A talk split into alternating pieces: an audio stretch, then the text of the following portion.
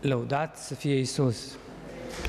Astăzi celebrăm în Biserica Greco-Catolică, Biserica Catolică de rit uh, răsăritian bizantin, cea de-a treia duminică după Rusalii, numită și Duminica Predicii de pe munte, pentru că se citește nu toată predica de pe munte, ci se citește miezul ei.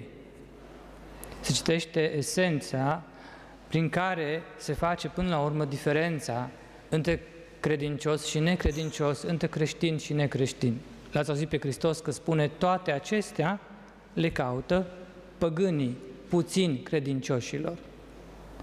Da? Aici se face de fapt diferența între nu cel care susține că ar crede în Dumnezeu, susține că ar fi creștin, ci între cel despre care Dumnezeu spune că este creștin și credincios. Pentru că dacă Isus, vorbind cu mulțimile care îl urmau și cu ucenicii, le spune puțin credincioșilor, despre noi ce ar spune? Nu cred că ne-ar lăuda mult mai frumos decât pe ei. Și atunci toată această meditație, biserica o propune cu acest scop de a ne revizui și noi calitatea credinței.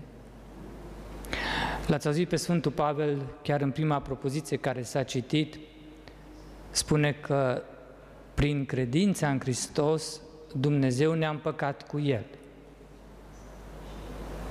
Dar acesta nu este un dat, pur și simplu. Trebuie să se verifice la nivel practic pentru ca noi să fim în pace cu Dumnezeu. Nu? Aici, dacă ne uităm la predica aceasta și la pericopa care s-a ales, s-a citit capitolul 6, versetele 22 30, 33, dar dacă ne uităm un pic mai în spate, la versetul de dinainte, versetul 21, de fapt este versetul care dă tonul, dă ritmul a ceea ce Iisus spune în ceea ce s-a citit astăzi. Iisus spune acolo, nu vă adunați comori pe pământ, unde le mănâncă moliile, unde le fură hoții, da? unde, unde se strică, unde e corupție.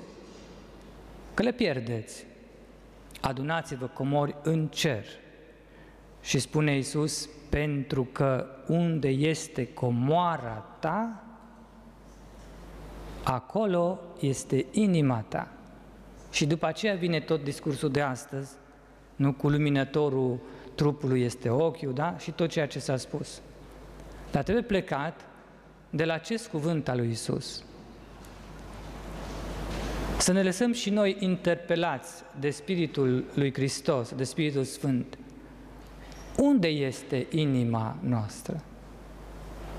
Și Isus spune unde este inima noastră. Inima ta este acolo unde este comoara ta. Ba, eu n-am nicio comoară acasă. Nu, dar în inimă ai. Care este comoara mea? Este lucru care pentru mine este cel mai valoros. Lucru cel din tâi. Este acel loc sau acea valoare sau acel lucru sau acea persoană unde îți fuge inima ori de câte ori simte nevoia de un pic de liniște. De aceea, fiind acum perioada concediilor, este foarte utilă această meditație, pentru că acolo unde te refugiezi ca să-ți găsești liniștea, acolo ți-e comoara, totdeauna dormi lângă comoara ta. Unde ni se duce inima când se duce? Atunci când nu o duci tu undeva, atunci când nimeni nu trage de tine, hai ajută-mă să fac asta, hai fă cealaltă, când te lasă lumea în pace. Și tu stai cu tine însuți. Și nu te trage nimeni nici într-o parte. Inima ta numai decât se duce să se așeze pe comoara ei. Fiecare cu a lui. Este foarte ușor să-ți dai seama, nu este foarte complicat și uneori este atât de nevaloros ceea ce e comoara ta, încât nu-ți vine să crezi că poate fi așa ceva. Și atunci spui, nu e asta comora mea și te minți singur. Da, meditația de astăzi este menită să ne ajute să facem adevăr, lumină în acest punct. Să nu fie întuneric în acest punct. Zice Iisus, nu luminătorul trupului este ochiul. Dar dacă lumina care este în tine e întuneric, cât de mare este acest întuneric? Haideți să luminăm un pic, cât putem, uh, această problemă care este singura mare problemă a omului și până la urmă și a omenirii. Iisus spune în Evanghelia de astăzi, ca și concluzie la sfârșit, căutați mai întâi împărăția lui Dumnezeu și dreptatea lui. Întrebarea este, ce caut eu mai întâi? Nu? Unde mi se duce inima când se duce? Care este lucru cel din tâi pentru mine? Iisus a spus care ar trebui să fie. Idealul. Asta ar trebui să fie. Dar în mod practic, eu lucrul acesta îl fac și în ce ar consta propriu zis? Care este lucru cel din tâi? Și aici trebuie spus de la bun început că inima noastră, orice ar spune alte persoane, oameni de știință, antropologi, biologi, psihanaliști, da? Inima noastră a, nu a apărut așa dintr-o entropie a atomilor care n-au, n-au avut nimic de făcut decât să creeze o inimă umană. A fost creată de Dumnezeu pentru Dumnezeu. Ea nu există în cosmos așa, plutind fără niciun fel de rost, fără un sens. Inima noastră este, spun autorii de spiritualitate catolică, un vas creat de Dumnezeu pentru ca El să soarbă din ea dorințele noastre sfinte. Ce încălzește mai mult inima unei mame decât un copil care îi oglindește înapoi iubirea pe care mama a transmis-o? Noi nu avem iubire în noi. Dumnezeu este iubire. Și Dumnezeu ne dă iubirea Lui și pentru El nu este nimic mai plăcut în legătură cu creaturile. În sine Dumnezeu, am spus data trecută, e fericit în mod absolut. Dar în legătură cu creaturile, cu făpturile Lui, cea mai mare bucurie a Lui este să vadă că și făpturile Lui ajung să aibă capacitatea de a iubi cum iubește El, de a oglindi iubirea Lui. De aceea, inima dreptului este un vas de aur, plin de vinul iubirii dumnezeiești. Dar inima păcătosului este ca un vas de lut, spart sau fisurat, care nu poate ține sau păstra băutura spirituală.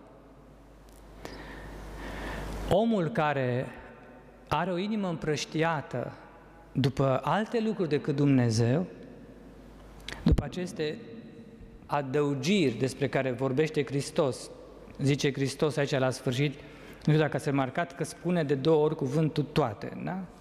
Zice, știe Tatăl vostru ceresc că aveți nevoie nu de acestea, de toate acestea. Și după aceea la sfârșit spune, după ce spune căutați mai întâi, spune și toate acestea vi se vor adăuga vouă. Noi avem o inimă împărțită pentru că le căutăm pe toate acestea, fără să așteptăm să ni le dea Dumnezeu ca adăugire. Și atunci, cum uh, spune Sfântul Ioan al Crucii, cine caută ceva în tot, ajunge să aibă acel ceva, care tot timpul este finit și nu mai are totul. Și se întristează. Pentru că inima omului este făcută pentru Dumnezeu, pentru absolut, pentru infinit. Dacă pentru un lucru finit a pierdut infinitul, se întristează. Fie că își dă seama atunci, fie că își va da seama mai târziu. Zice cartea lui Isus Sirach, Ecleziasticul, capitolul 21, versetul 15. Inima nebunului, știți, nebunul este cel care spune că nu e Dumnezeu, da? puțin credincioșilor, păgânii, da? Inima nebunil, nebunului este ca un vas spart, care nu poate reține înțelepciunea. Când vine Dumnezeu la această persoană, la ospăț, nu? la cina euharistică, nu găsește pe altarul sufletului acestuia decât dezolare, cioburi și băutura spirituală împrășteată pe jos. Ceea ce se vede prin Europa cu catedrale distruse, cu altare uh, desacralizate, este doar o ipostaziere, o manifestare în exterior a stării spirituale a Europei. Dacă, zice Hristos, lumina care este în tine este întuneric, cât de mare va fi acest întuneric? Același Sirach, în același capitol 21, ca o casă în ruine este înțelepciunea prostului și știința nebunului cuvinte fără rost. Calea păcătoșilor este netăzită cu pietre, dar la sfârșitul ei este groapa iadului. Însă, cel care păzește legea Domnului își stăpânește cugetul.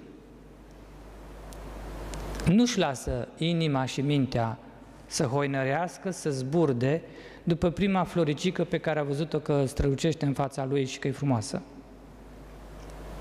Noi avem această problemă, concupiscența cu care am rămas după păcatul strămoșesc, chiar și după botez, ne, ne trage după diverse lucruri care strălucesc și ni se par nouă că valoroase.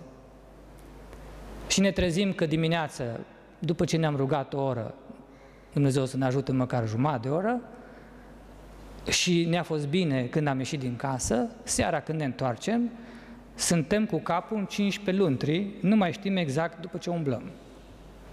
Pentru că ne tot luăm după diverse lucruri. Pentru că mintea noastră nu-i concentrată în Dumnezeu, nu-i stabilizată, e împrășteată. E o minte, se spune, slabă, nu-i tare.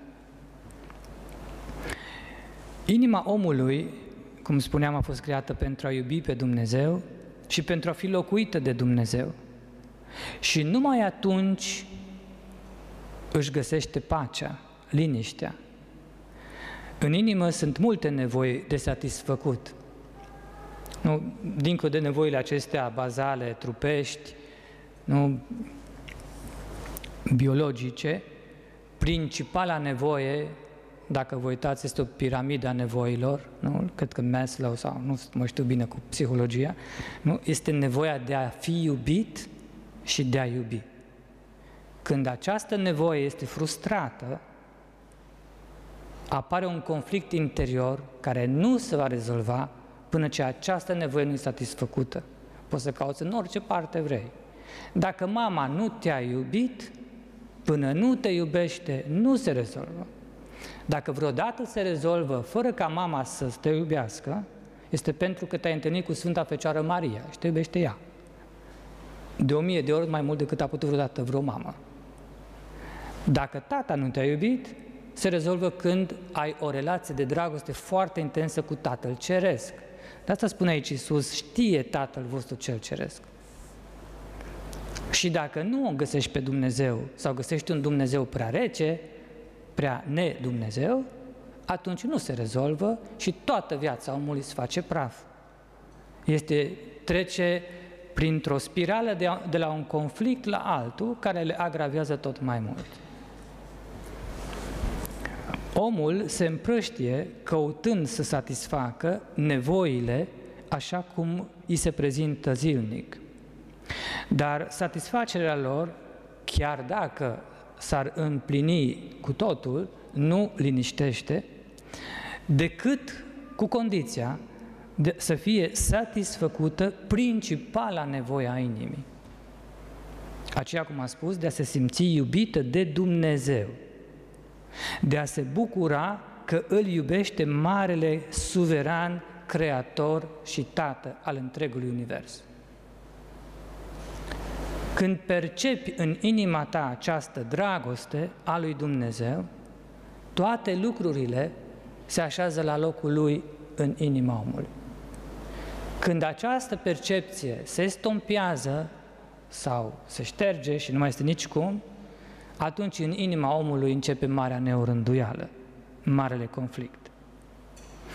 Satisfacerea trebuințelor spirituale, spunea Sfântul Teofan Zăvărâtu, liniștește chiar dacă toate celelalte trebuințe umane nu sunt satisfăcute. Și uneori Dumnezeu, ca să ne arate lucrul acesta, permite ca unii sfinți să n-aibă nimic, mă gândesc direct nu, la episcopii noștri din închisori, n-aveau absolut nimic, nici măcar materia pentru Sfânta Euharistie și totuși n-a fost nimeni mai fericit decât ei, știm sigur că Papa Francisc i-a numit în mod oficial fericiți, da? Mai fericiți decât ei n-a fost nimeni, în închisori. Citiți jurnalele lor, și numai ale lor, și a Sfinților Ortodoxi, același lucru. Dar nu există nicio posibilitate de a ajunge la fericire dacă această unică trebuință a omului este frustrată. Perceperea iubirii lui Dumnezeu. Însă, zice Teofan, nesatisfacerea nevoilor spirituale produce dezordine, neurânduială, indiferent de gradul de satisfacere a celorlalte trebuințe inferioare. Și apoi vedem oameni cu case, fotbaliști cu salariu de milioane, zeci de milioane de dolari și care sunt un, adesea ajung cei mai nefericiți oameni.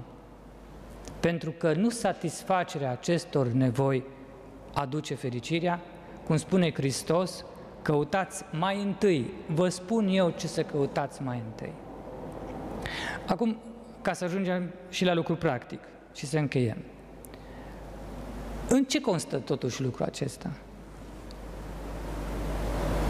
Ce ar trebui să cerem de la Dumnezeu? Cum se poate ajunge să percepi această dragoste a lui Dumnezeu? Și este la modul practic un singur lucru de făcut. Este să te oprești din a, căuta, de a, din a căuta această senzație, că nu este o senzație. Nu este o percepție propriu-zisă, cum percepem iubirea celorlalți oameni. Dumnezeu nu este un om. Dumnezeu este Dumnezeu, absolutul, și comunică spiritual, nu senzorial. De aceea spune și Sfântul Augustin și Sfântul Ioan al Crucii, primul lucru de făcut în căutarea lui Dumnezeu este să te oprești din căutare, pentru că în măsura în care cauți, te agiți și nu ești liniștit și nu poți percepe modul spiritual în care comunică Dumnezeu. Asta este primul lucru de făcut. Pacea interioară. Este prima virtute de cultivat. Dacă, nu știu dacă ați remarcat în liturgia noastră bizantină, liturgia Sfântului Ioan Gură de Aur, există la început, după binecuvântarea împărăției lui Dumnezeu, există o primă ectenie, în care sunt așezate cererile într-o anumită ordine. Pentru că noi nici măcar nu știm care ne sunt nevoile la nivel spiritual. Și în aceste prime rânduri din ectenie, ectenia este ce ar fi în ritualul roman o litanie. E același lucru. O cerere uh, insistentă și într-o anumită ordine a unor haruri. Și dacă ne uităm la această primă ectenie a cererilor în liturghie, apare de 3-4 ori cuvântul pace.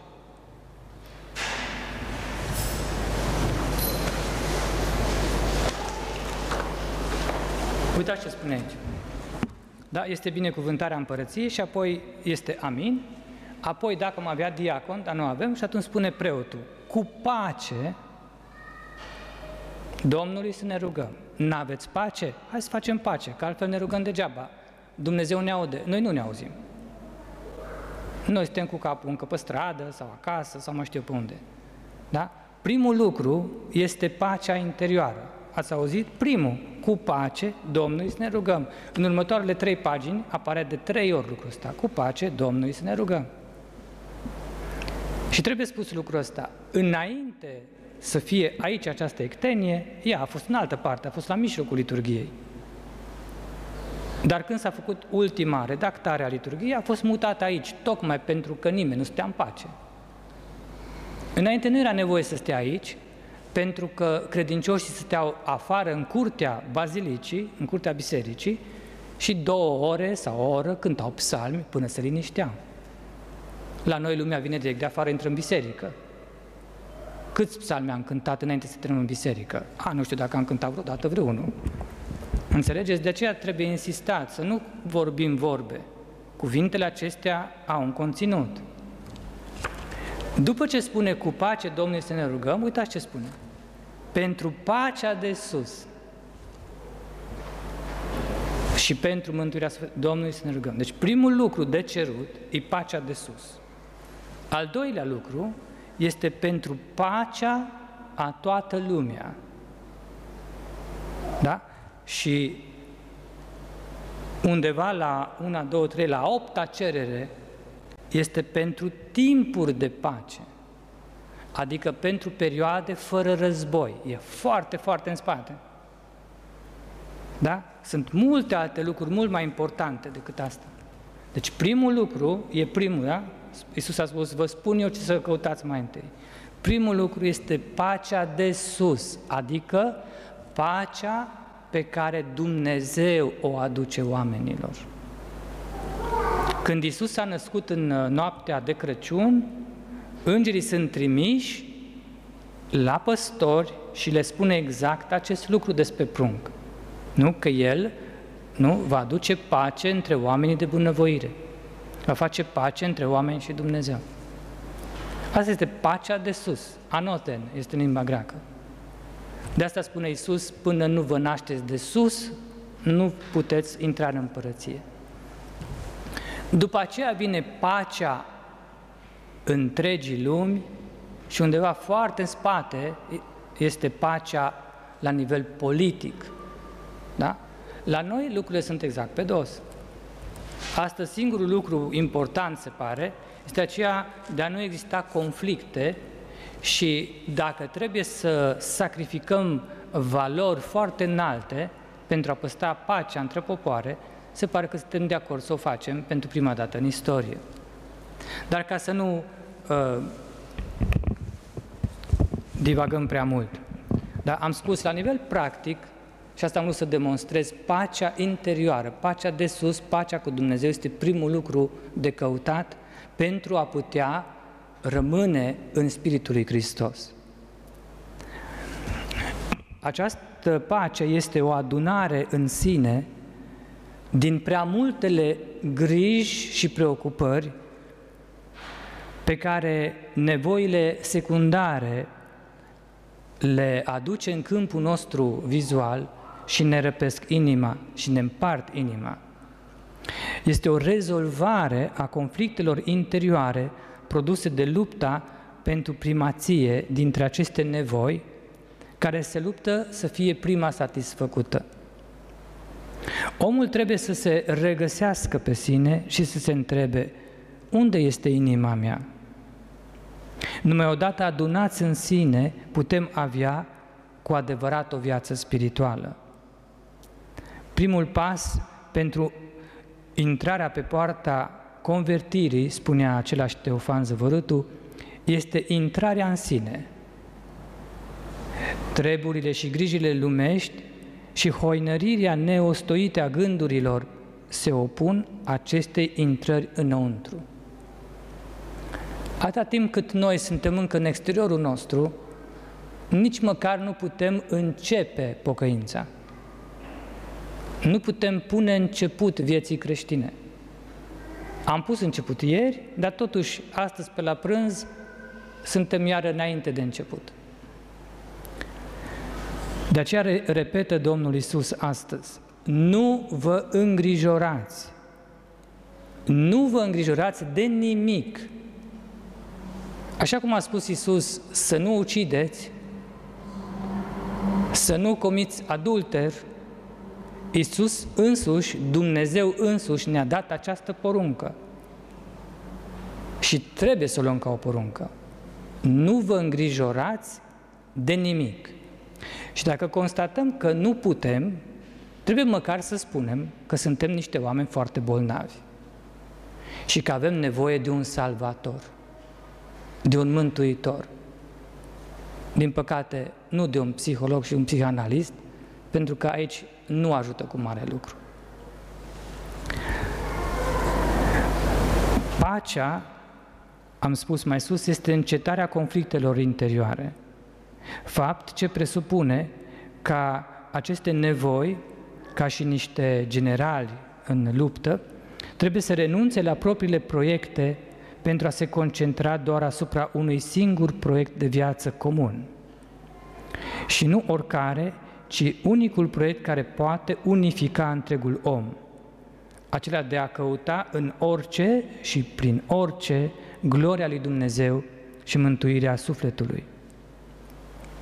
Adică nu te mai ocupa de sinele tău lumesc, ci de alții și de Dumnezeu. În primul rând de Dumnezeu și apoi de binele celorlalți oameni. Atâta timp cât în noi sunt mai multe proiecte de viață, atâta timp cât uh, ne dorim foarte mult și carieră profesională, uh, ne dorim foarte mult uh, și anumite bunuri, nu știu, un apartament sau o casă nu știu cum, alții o mașină, fiecare au diverse adăugiri din acestea, cum spune Iisus, vi se, adăuga, vi se vor adăuga vouă, adăugiri cu care condiționează sau de care condiționează căutarea lui Dumnezeu. Nu funcționează așa. Spune Iisus astăzi, nu puteți să slujiți la doi stăpâni. Nu puteți să slujiți și lui Dumnezeu și lui Mamona. Mamona e zeul banului. Da? Nu puteți sluji deodată doi stăpâni. Numai unul singur. Așa că noi trebuie să ne uităm foarte bine în viața noastră. Noi slujitorii cui suntem? Suntem slujitorii, acum împărat n-avem, rege n-avem. Președintele zice că suntem liberi. Lumea ne spune că suntem liberi să facem ce vrem noi. Dar noi ce spunem? Și Dumnezeu ce spune? Noi pe cine slujim? Și noi slujim acea comoară despre care am vorbit la început. Fiecare are un vis în viața lui, are un ideal pe care îl urmează și vrea neapărat să și-l împlinească. Foarte mulți oameni au două și încă două care sunt conflict unul cu celălalt. Majoritatea au și mai multe. Și de aceea apar uh, diverse personalități în om. Acasă într-un fel, pe stradă în alt fel, la muncă în alt fel, pentru că urmărește diverse lucruri. Iar ceea ce Iisus ne spune astăzi este că nu se poate intra în împărăția lui Dumnezeu de dublat, ci numai în măsura în care ești o singură persoană, în măsura în care tu cauți mai întâi ceea ce Iisus spune să cauți mai întâi. Numai cel împăcat cu sine însuși este capabil să renunțe la sine însuși, așa cum Iisus a cerut ucenicilor săi să se lepede de tot ce au. Numai cel împăcat cu sine însuși este capabil să iubească cu adevărat. De aceea, noi aici suntem oameni într-un cerc vicios, de aceea am spus că avem nevoie de un mântuitor.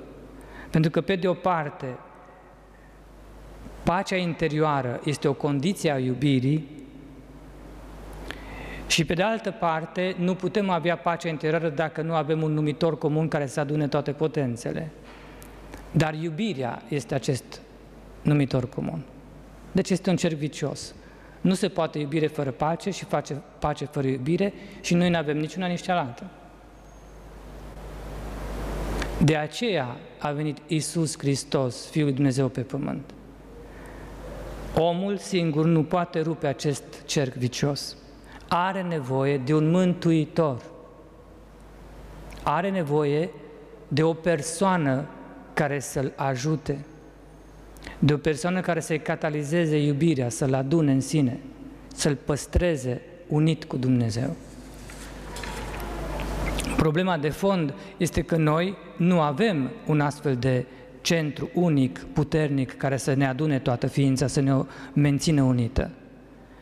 Fapt ce duce inevitabil la dezordine interioară, care apoi se manifestă și în exterior, la nivelul vieții private, în familie, în societate, în biserică. Pacea însă se instaurează în suflet în mod treptat și numai pe măsură ce sufletul se adâncește în umilință, adică în ad- acceptarea adevărului despre sine. În măsura în care se încrede tot mai mult în Dumnezeu și își pune tot mai mult încrederea în calitățile și abilitățile făpturilor de a-i menține pacea. Numai când pacea se întemeiază pe încrederea în providența dumnezeiască, în bunătatea dumnezeiască, în atot știința dumnezeiască, știe Tatăl vostru, în atot puternicia lui Dumnezeu. Numai atunci gândurile omului se împacă între ele și se împacă cu Dumnezeu. Un creștin care caută pacea nu mai caută să fie iubit, ci el iubește pe alții. Își taie multele voințe ce apar zilnic, iubește suferința și crucea, disprețuiește faima și cinstea primită de la oameni, îi este rușine de sine, se acuză pe sine de lipsă de râvnă, își temperează râvna naturală, chiar se defăimează pe sine, pentru că doar Dumnezeu îi este unicul sprijin și mângâietor. Doar cu Domnul petrece necontenit în interior. Nu poți face lucrul acesta, nu poți rămâne în pace interioară dacă nu ești în prezența lui Dumnezeu. N-are copilul curaj să facă primii pași dacă mama nu îl ține de mânuță. Nu are omul împrăștiat, rănit de propriile lui conflicte, curaj să meargă pe această cale. Ați auzit pe Hristos ce a spus? Deci ne face pe toți păgâni. Dacă nu, îi împlinim această poruncă. Nu vă îngrijorați de nimic. Păi toți suntem păgâni. Necredincioșilor. Când o să aveți curaj să mergeți pe această cale? Vă amintiți, e calea lui Avram. Avram s-a ridicat și a plecat cu toată familia lui. Unde? Nu știu. Nu i-a spus Dumnezeu unde. I-a spus numai să se ducă și s-a dus. Noi nu avem acest curaj decât în măsura în care Dumnezeu este în fața ochilor noștri. Și aceasta totuși este o foarte mare veste bună. Această experiență spirituală este posibilă. Se poate trăi necontenit avându-L pe Dumnezeu în fața ta. Îți poate Hristos în fiecare clip în care ai nevoie spune un cuvânt de încurajare să faci acest pas, să te încrezi în providență, să te lași cu totul abandonat în mâinile providenței, să, la, să iei tot ce vine peste tine, bun și rău, ca și cum nu călăii ți-ar da bice, ci Tatăl ar lucra prin ei pentru binele tău sau celorlalți. Și atunci primești suferința cu o foarte mare bucurie. Dar dacă Dumnezeu nu este în câmpul tău vizual, dacă tu nu trăiești necontenit în prezența Lui, lucrul ăsta este absolut imposibil psihologic. Trădezi, ca și Petru, în ziua în care Dumnezeu e judecat.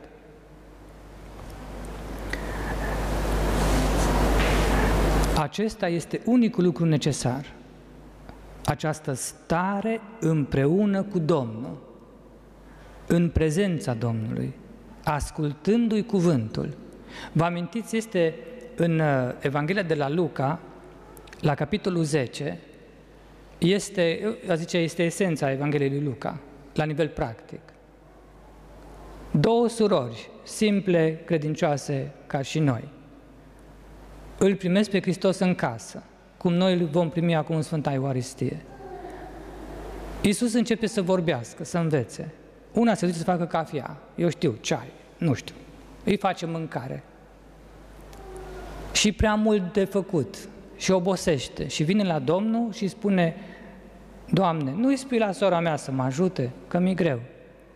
Vă amintiți ce a spus Isus? A trimis-o pe Maria să-i facă cafea? Nu. A spus exact lucrul la care Marta nu se aștepta. Și exact lucrul ăsta noi nu-l pricepem în veci. Pentru că din acest motiv suntem creștini numai cu numele, incapabili să practicăm Evanghelia.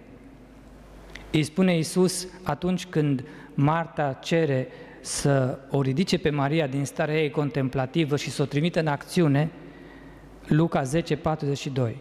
Doar un singur lucru trebuiește. Marta, un singur lucru trebuiește. Ți-am cerut eu ceva?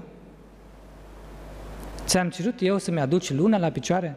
Vreodată? Luna e a mea. Eu am făcut-o. Dumnezeu. Ți-am cerut, am eu nevoie de ceva de la tine. Un singur lucru trebuiește. Maria și-a ales partea cea bună, care nu se va lua niciodată de la ea. Adunați-vă comori în cer unde nu le fură nimeni. Doar atât este nevoie pentru om. Ce v-am spus de la început, să perceapă dragostea lui Dumnezeu. Cum percep dragostea lui Dumnezeu? Nemai căutând pe Dumnezeu, stând la picioarele Lui. Ar trebui să fie toată Timișoara prezentă la adorația euaristică de jos. Și dacă nu vine la adorație, ar trebui măcar acasă să stea cu orele în fața unei icoane sau a unei, a unei crucifix, până când, Dumnezeu, până când se liniștește, pentru că atunci când te liniștești, percepi ceea ce altfel nu poți percepe. Dumnezeu niciodată nu te iubește mai puțin. Dumnezeu nu te iubește mai mult pentru că ești drept decât atunci când erai păcătos. L-ați auzit pe Pavel ce a spus astăzi, ceva scandal, scandalos. A spus la sfârșitul apostolului de astăzi. Căci Dumnezeu ne-a împăcat cu El însuși pe vremea când noi îi eram dușmani. Și dacă a făcut aceasta când eram noi dușmani, nu ne va mântui acum prin viața Fiului Său când nu mai suntem dușmani. Dar trebuie să avem o viață ca Fiul Său. Care este diferența esențială între un om simplu și Hristos? Este faptul că Hristos era permanent în contemplare, în, în, vede, în contemplarea prezenței Tatălui. Permanent. Era și Dumnezeu, era imposibil să nu fie așa. Asta este diferența între noi și El. Noi suntem cu ochii spre pământ, ochii noștri sunt unecați, lumina noastră e întunecată, când ne uităm spre pământ, și ochii lui Hristos sunt spre Dumnezeu Tatăl. Și din acest motiv poate să-și dea și viața. Știți că pe cruce a fost gol. Mai știți voi vreun om care a acceptat să fie gol din iubire pentru alții, din iubire pentru Dumnezeu? Un singur om? Eu știu unul. Și considera cel mai mare sfânt al istoriei, Sfântul Francis de Asisi. El a fost gol pușcă în piața din Asisi atunci când și-a dat jos hainele de pe el și le-a dat tatălui său, ce mi-ai dat, îți dau înapoi. Eu sunt copilul lui Dumnezeu. Și scrie în Scriptură că știe Tatăl vostru cel ceresc că aveți nevoie și de haine, și de băutură, și de mâncare, și de toate cele. Și iată că a ajuns cel mai mare sfânt din istoria bisericii, deși atunci când a făcut lucrul acesta, a fost considerat nebun delegat. L-a închis că sunt vreo șase luni într-un beci, că era nebun, dar nu era nebun. Doar îl iubea pe Dumnezeu, așa cum scrie în Evanghelie. Unicul lucru de făcut așadar, ca să încheiem, este această muncă interioară necesară pentru a te menține activ în prezența lui Dumnezeu. Atât. Tot secretul vieții omului, spune același Teofan pe care l-am citat astăzi de mai multe ori, tot secretul vieții omului este a trăi cu mintea și cu inima în Dumnezeu. Și aceasta nu se face prin activitatea exterioară, apropo de Marta, ci prin activitatea interioară a Mariei. Acesta este unicul imperativ propriu-zis, unica trebuință propriu-zisă a vieții umane. Lucrarea interioară de a păstra o necurmată aducere aminte de Dumnezeu. Cea pe care Tereza de Avila o numește reculegere activă, iar în uh, spiritualitatea răsăriteană se numește rugăciunea minții în inimă. Practic înseamnă să iei tot ce vine din exterior prin oameni sau prin natură, ca venind de fapt direct de la Dumnezeu, să le primești pe toate cu plăcere, fără împotrivire lăuntrică și odată eliberat de conflictele interioare, pentru că dacă tot ce îți vine negativ pe tine te tulbură, niciodată nu o să fii în pace interioară și odată liber fiind de aceste conflicte, să rămâi necurmat cu mintea, adică cu discursul tău mental și cu sentimentele spirituale în prezența lui Dumnezeu. Să ai inima pusă în fața lui Dumnezeu întotdeauna. Să lași să-ți vadă gândurile. Să lași să-ți vadă sentimentele. Să comunici cu El necontenit Sigur, lucrul ăsta nu se poate de pe azi pe mâine, pentru că dacă noi suntem obișnuiți, gândiți-vă ce suntem noi obișnuiți să facem în fiecare moment, când nu suntem cu cineva, să vorbim cu noi înșine. Diferența, zice uh, Garigula Granj, un autor de spiritualitate foarte cunoscut în prima jumătate a secolului 20, diferența între un om spiritual și un om nespiritual este discursul din mintea lui. Ăsta obișnuit, comun. Omul nespiritual vorbește cu el sau cu vecinul sau cu dușmanul, da? are tot timpul treabă. Omul spiritual vorbește necontenit cu Dumnezeu ori de câte ori rămâne singur. Vedeți? Acolo unde este comoara voastră, este inima voastră. Să ne ajute Bunul Dumnezeu să fie unica noastră comoară în Dumnezeu. Și avem acum testul, turnesolul. Atunci când, rămânând noi singuri o oră, în loc să ne gândim la versi uscate, ni s-a dus mintea automat direct la Dumnezeu, de dragul Lui, atunci suntem așa cum era Hristos. Lăudați să fie Isus!